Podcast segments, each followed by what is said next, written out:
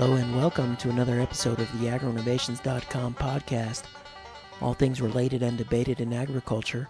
I'm your host, Frank Aragona, and this episode of the podcast is a rather special episode because uh, the interview is being done not by myself, but actually by Mike Moon, who offered to collaborate with the podcast and uh, do this interview. And that's an important thing because I've always felt that uh, the Agro Innovations podcast is a collaborative effort. And so it's good to see collaborators stepping forward and stepping up to the plate to get involved. So, without any further ado, here is Mike Moon's interview with Mark Shepard. Mark Shepard is both a permaculture trainer and farmer. He teaches courses at his New Forest Farm in southwestern Wisconsin. He's also farming there on a model that he's building based on the oak savanna, which is um, one of the biomes or bioregions that are indigenous to the upper Midwest. We'll be talking to him about how that's going and about the beauty of permaculture. So thanks for joining us today, Mark. You're welcome. Thanks for asking. So, first of all, let's just do a little primer on permaculture. I'm sure a lot of folks listening know what it means, but it's always good to get a little foundation for the rest of the conversation. So, tell us what permaculture is. The word permaculture was coined by the Australian Bill Mollison and his grad student um, David Holmgren, oh, way back in the 1980s. Originally, they had intended it to be a contraction between the words permanent and agriculture, but they hadn't been involved in their work for long before they realized that it also meant permanent culture. And it, it brings up the old uh, cart before the horse uh, logic loop. How can you have a permanent culture unless you have a permanent agriculture? And of course, how can you develop a permanent agriculture unless you have a permanent culture? And that's the uh, place we find ourselves in today is how can we develop a permanent culture that that um, is here to stay instead of an annual uh, boom and bust cycle um, culture that's based on annual plants as its agriculture, uh, as we have been for the past 10,000 years or so. Permaculture can be practiced around the world in all the climate zones at every latitude. Here in the upper Midwest, there are prairies, forests, and sort of that in between area the the savanna. Um, you've modeled your experiment there, New Forest Farm, on the oak savanna. Can you tell us about that and how it relates to the pre-contact ecosystems that were here and that were functional for so many centuries? Well, that's a that's a uh, a bigger question than I think you realize you asked. Uh, what's interesting about if I say the word prairie, most people get a picture in their mind of what prairie is, and when I say forest, most people get a picture in their mind of what forest is. Not as many people have a picture in their mind of what savanna is. Um, all three of those are not things uh, that give you a picture in your mind. All three of those, prairie, savanna, and forest, are phases along a, a large continuum of cycling in uh, the change of plant communities and animal communities through time. And uh, upon European uh, contact with uh, this continent, oh, about a third, maybe a little bit more than a third of uh, the continent was in the phase called savanna, which uh, any of you driving around the upper Midwest certainly see a lot of old fields that are that are getting overgrown by brush and trees that are eventually uh, going to be turning into forest. Savanna is that phase. If you look at the long uh, geological historic time, savanna is the phase where prairies are turning into forest, uh, and they can actually get stuck in that phase, mostly uh, through the distur- disturbances of fire and grazing. So uh, periodic fires coming through would get rid of a lot of the small brush, but some of the more fire-tolerant plants, uh, for example, oak, uh, hazelnut, apple, uh, would persist, and plums would persist in the landscape as you know groves of trees, clumps of trees, uh, brushy areas. So savanna was a phase somewhere between prairie and forest, and it's that phase that we're imitating in our agriculture because it's that phase that offers uh, offers us the greatest opportunities to harvest the elements, sun, rain, water, minerals, and turn it into some sort of agricultural product that we can sell. When when you look at our project and how we got it started, we had to start with what was here, which was bare black dirt agriculture. You look all around you in the Midwest, and currently right now there's nothing out there. All the ground, all the crops have been harvested. The corn's gone, the beans are gone, uh, and it's bare black dirt. There's hard. There's no ecosystem there, hardly at all.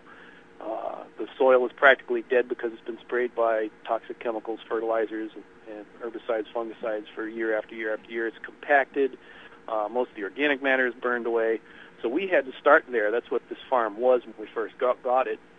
And if you thinking if if you're thinking about growing nut trees, you don't just plant a nut tree and have a crop starting next year. So our our project had to start with planting of all of the uh, longer-term perennial species, but we also would grow between the rows, would grow annual crops between the rows uh, in order to cash flow in the early years, and that was mostly um, organic produce um, for for wholesale organic produce. Um, at one point in time, we had about 16 acres of produce that we were we were uh, growing annual produce. Um, we've grown small grains. We've actually grown corn and beans. Uh, now we probably only grow four to five acres of annual produce. We have several acres of asparagus, which is a perennial, long-term perennial. All of these are grown in between the rows of the uh, woody crops, and our primary woody crops are chestnuts, hazelnuts, uh, and apples, and then a whole host of other woody crops that I don't call our main three because they're really not producing yet, and I don't know how much uh, income to expect off of those. So right now, what livestock do you have on the farm? Oh, I've got a uh, pregnant sow. It's my breeding pair of pigs. So I don't know how many I've got in the oven, but there's mom and dad and a bunch in the oven, and then three beef steers right now. We cut way back in the wintertime um, because we don't like to have to store extra feeds mm-hmm. to feed them through the wintertime and provide them with shelter. We would prefer to uh, raise young stock in the summertime when the grass is growing like crazy because since we're concentrating on growing woody crops, grass will actually um, compete with your woody crops for moisture and nutrients. And so if we go out there and we graze it with animals, we can we can uh, reduce the competition from the grass and actually apply fertilizer. Um, so grazing between the rows of trees helps the trees to grow faster, and it also gives us, uh, you know, grass-fed beef and pork as as one of our side effects, side benefits. So in the summer, then, what's your head count? What's the livestock going to be looking like on the farm there? Oh, it depends. It depends on how how many um, how many bull calves my dairy farmer neighbors have extra, and depends on you know what the market price. If if uh, beef calves are expensive, I'm not going to buy a lot in the springtime, mm-hmm. um, and it also depends on how uh, how prolific my pigs are at breeding. Sometimes they have a lot, sometimes they don't have many at all. So all that grazing means that you don't have to go through there with a tractor, cut the grass, spend money on fuel, use petroleum, any of that. It's just all taken care of, and it's productive. Yeah, for, for a large to a large extent, yeah. Okay. Okay. Which which that's one of the goals of, of this project here was to develop an intentionally designed uh, ecosystem mimic that we can manage entirely with income producing crops or animals and to not use any fossil fuels. And if, if you, in your mind, look at a National Geographic movie of, of the savannah with the elephants and the wildebeest and gemsboks and all those different things there, there's nobody out there plowing, planting, fertilizing, doing pest control, weed control, etc., and it seems to be doing okay. And then there's also these, you know, these the, the whoever lives at that particular place is running around with their own herds of animals out in the savannah area as well. Well, why can't we imitate that uh, the structure of the ecosystem, imitate all the diversity of the ecosystem, do it on purpose with economically productive crops, trees, shrubs, vines, uh, animals, etc. Why can't we have a farm that is uh, requires absolutely no fossil fuel input at all? if it requires no fossil fuel input, no expensive equipment, um, you know, no fertilizers that have to be applied, no pest control that has to be done, what are your expenses? And if your expenses uh, approach zero, uh, and then the productivity of the ecosystem increases until it hits a, a, a theoretical maximum, as your as your um, profit potential increases and your expenses go down, that looks like a winning formula. So you have your woody crops in, you have your domestic animals grazing and helping you manage the grasses, and they're being productive and they're keeping your costs down. Talk about the other systems that are in place that help with pest control and just the larger network of systems that are operating there around you that you're engaged with in this maybe symbiotic or maybe cooperative way. Uh, we've been we've been certified organic since 1995, and what's really interesting is when the organic inspector asks us the question, "What's your pest control program?" They expect me to hand them a sheet that shows what different um, certified organic um, pesticides that I use to control bugs. Uh, instead of saying that, I, uh, it's almost glib now when I answer them. I say, "Well, we use what's called population ecology," and they kind of scratch their head and look at you funny. Um, and I'm going to have to encapsulate this in like five and a half seconds. But if if you have a um, a traditional apple orchard. Most people get a picture of what a traditional apple orchard is. Is apple trees and only apple trees, and underneath is grass, and maybe even under the trees it's either tilled or sprayed with herbicide. Um, but basically, the only um, species of, of woody plant there is apples. Well, if you've got if you've got 100 acres of apples, who are you going to attract? You're going to attract all the pests and all the diseases that thrive on high concentrations of apples. So you're creating a pest magnet uh, that's easy to see.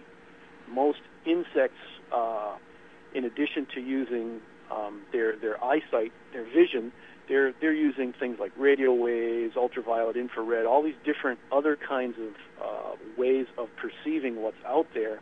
Um, sense of smell, obviously, and so the, in one sense, it's like a, a a commercial airliner coming in for a landing at an airport when it's totally foggy that airliner can still land because it has its radar out there and it senses where the runway is and, and it's able to come in for a landing. Well, let's take a codling moth, for example. Here's this codling moth. Uh, she has been um, bred, which means she has eggs developing in her, and if she doesn't get rid of those eggs in a hurry, she's going to explode. So she puts out her radar, she goes flying through the air, and all of a sudden she sees this big, huge scan, 100 acres of apple trees. Boom! She zips over the apple trees, and she uh, does a carpet bombing with, with codling moth eggs.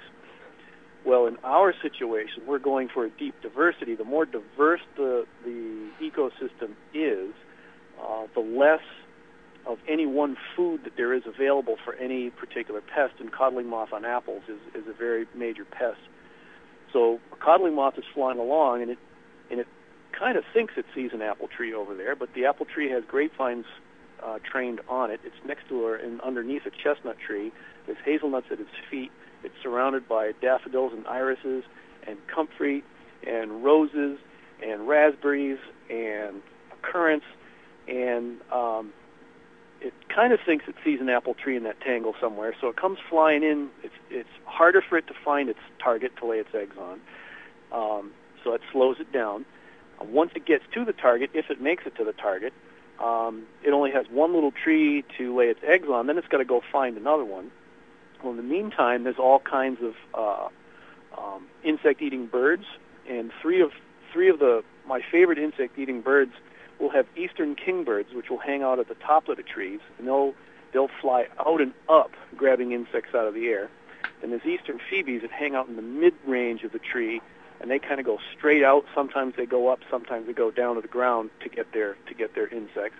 There's eastern bluebirds, which come out of the tree and jump down to the ground, and, and mostly are eating insects off the ground.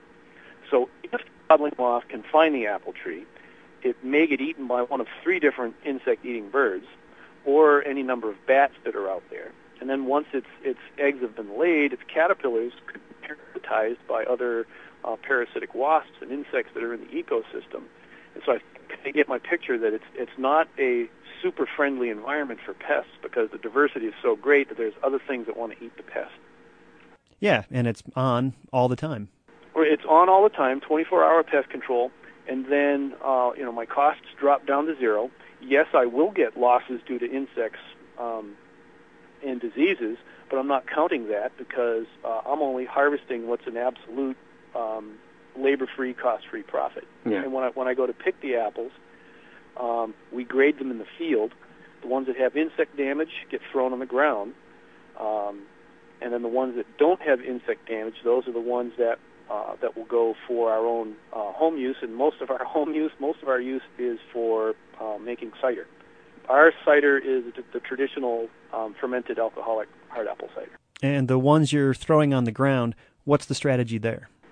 The strategy there is as soon as we've gone through picking, we, we go through, we pick all the apples, the ones that are on the ground, we, we move the electric fence and turn the um, uh, cattle and pig loose, and, and they clean up after us.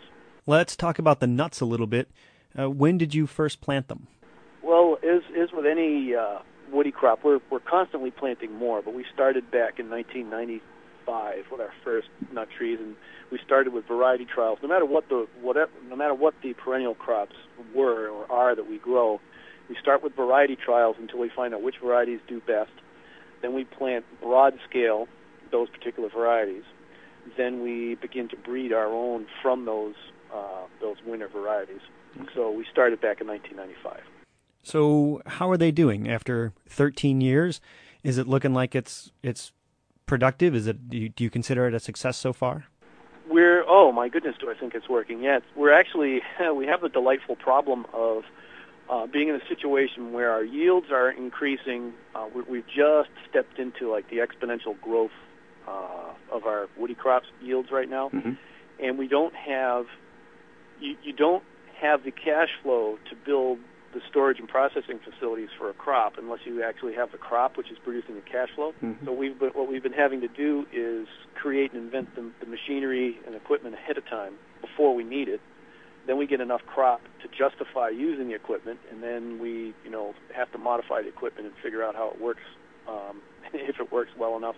And what I mean by equipment are are like harvesters, um, sorters, separators.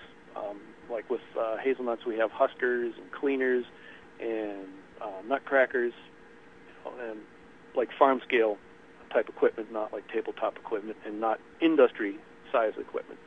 Talk about the challenges of harvesting a little bit. Uh, your topography, you're on an incline out there, so that has, you know, specific challenges to the tasks that you have to do every year.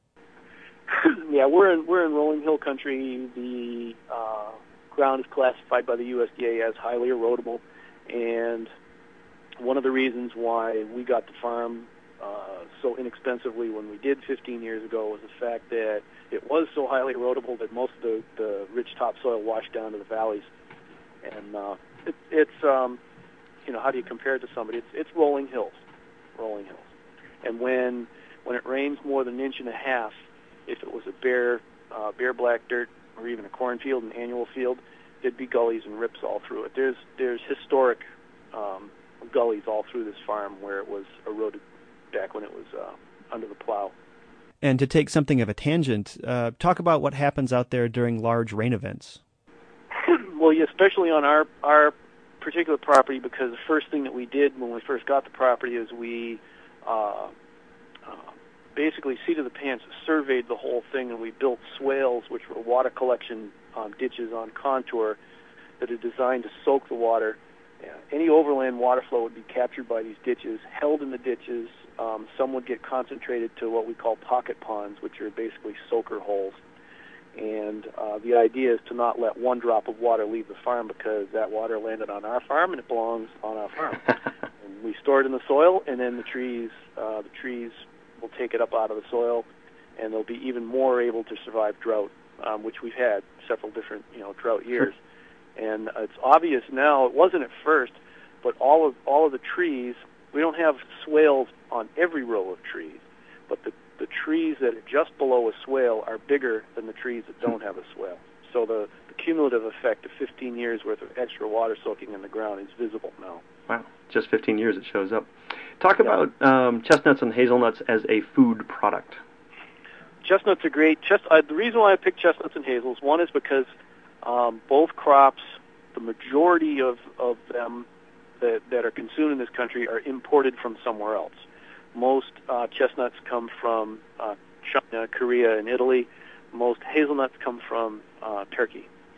Uh, another reason why they're great so I don't have to create markets. There are already big markets there. Another reason why they're great is chestnut is a tree, hazelnut is a shrub. We can be growing a two-story agriculture with a, a tree on top of a shrub on top of the grass. Um, another reason why it's so great is that the chestnut is primarily a carbohydrate. There's hardly uh, hardly any oil in it at all. It's very low fat, uh, about you know two to four percent protein. It's a complete protein, like uh, egg white protein. So that's a carbohydrate that's like corn that grows on a tree. And hazelnuts are a typical um, tree nut. They're about two thirds oil, so it's a high oil nut, um, high protein nut, and it also has a shell that burns as hot as anthracite coal. So you get a corn that grows in a tree, that's your chestnut.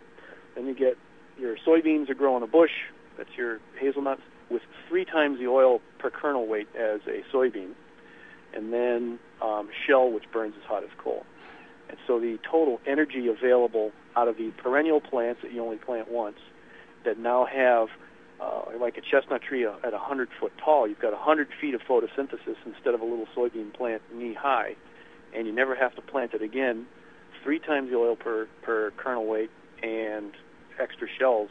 Uh, I really want somebody to do all the math and figure out all of the energy available per acre on on a perennial uh, polyculture and compare it to straight soybeans, and you'll see that the perennial polyculture will win hand over fist, especially as your uh, costs approach zero. Yeah, your costs are going down, and then beyond the fruit and nuts, you have other forms of productivity on your farm too. Right, because I I kind of consider the chestnuts, hazels, and apples and the produce as the as the big four. Those are like the four main crops that we grow, but there's oodles of other things um, that are that are in the system as well, and I can be as opportunistic as I want. And some years I'll be selling lots of one thing. Some years I'll be selling lots of another. A couple of years ago, uh, you know, we had a bumper crop of morel mushrooms in the apple orchard. If you're if you're a conventional apple orchardist and you're spraying fungicides, do you think you're going to get any morel mushrooms growing in your in your orchard? No. Even if you're certified organic, you're still spraying fungicides, and you're going to be preventing fungus and there was more in, in morels in my apple orchard than there was in apples. So there's all kinds of uh, opportunities stuck in the cracks. What I do also is I look at my my systems as they're growing, and when weeds come in, I'll put weeds in quotes. Um, I try to figure out what niche are those weeds filling. What what where do they fit? How where, what's their their sun requirements, their shade requirements, their water requirements? What are they producing? And can I market something from that. And a classic example are elderberries that started showing up in my chestnuts. And instead of ripping them out and trying to fight against nature uh, forever, I decided to enlist them as my helpers, and I planted oodles of elderberries because I can harvest the elderberries, uh, press the juice to make elderberry wine, and then I can sell the pulp to a company that makes um, herbal teas and so something that was a problem became a profit. So, uh, so spell that out a little bit. What was the benefit of of identifying the elderberries and then encouraging them or even planting them? The benefit was that it's there, there was sunlight, um, moisture, minerals available that some plant was going to fill. If you have ever grown a garden, um, if if you don't fill that niche with plants, nature's going to fill it with plants, and you call them weeds. So I had these spaces in my in my chestnut trees in between the rows that was getting filled by some kind of plants that we could have called weeds. Well, when I figured out which weeds uh, uh, liked being in with my chestnuts, since plants are going to show up there anyways, I might as well put the plants that I want there. Other ones that were coming in were like multiflora rose, um, which is uh, rather aggressive and thorny, doesn't have a lot of markets, uh, and also prickly ash was another one that was coming in on the same place and the same, you know, was filling the same niche as the uh, elderberries were. So I figured I might as well do a preemptive strike and fill the space full of elderberries before it gets filled full of multiflora rose and um, prickly ash. And let's get back to the nuts for a second. Uh, where are you selling them? Um, most of it is just uh, direct to the consumer. People are interested in nuts and they buy nuts from me. That's most of them. And I'm um, working on some uh, you know, beginning contacts with uh, value-added products. I work with a, uh, a farm down the road from me called One Sun Farm. They make, you know, cookies and cakes and desserts and all that kind of stuff to sell at farmers market. Um, working with uh, um, nut butters in Chicago and Potter's crackers in Madison, just to just to figure out how to get you know my nut products into their value-added products. Not selling any at any quantity there. Most of the quantity goes to people who just buy nuts for sale. So you're planning on a pretty substantial time window here, you know, years, decades, centuries, and larger. Uh, can you talk about your your overall crop rotation, sort of start to finish, that you've envisioned here? Well, one of the one of the things with um, if we go back to your garden or an annual crop field with weeds coming in, your annual plants in nature when there's a disturbance and there's bare black dirt soil exposed, uh, it gets colonized first by annual plants, and the agricultural annual plants that, that humans use, you know, are your grains, your your beans, your corn, your wheat, your oats, that sort of thing. Over time, perennial grasses want to move into that space, uh, especially ones with underground rhizomes. So your grasses will colonize an area, and it'll move from a disturbed uh, state into a grassland state, which is what we would typically call prairie. Then eventually, your bramble bushes, thorny bushes, uh, shrubs, small trees start moving into the grassland, and it goes through the savanna phase. And then eventually, uh, most savanna trees are sun-loving; they can't tolerate the shade. So eventually, seeds from shade-tolerant trees get established in the shade underneath the sun-loving trees, and they begin to dominate the site. Um, and then, after the first wave of shade um, tolerant trees comes through. There's like a second or third wave of shade tolerant trees that come through, uh, and eventually it's a it's a deep, dark, shady, moist forest, so far removed from either bare black dirt or a grassland that you wouldn't recognize it. And in this particular part of the country here, uh, to go from bare black dirt to a deep shade, uh, uh, moist, shady forest takes about 1,800 years. And so our crop rotation plan is we will basically have an 1800 year crop rotation. After the first 1800 years go by, uh, we can harvest old growth um, uh, eastern hemlock and then plow the ground up and start over again with corn. It would imitate, for example, a tornado coming by and just wiping out a section of forest. Now you've got all these trees, you know, ripped apart and, and uh, the soil torn up, and now there's bare black dirt exposed again, and the cycle starts over. Wow. On the East Coast, it would be hurricanes.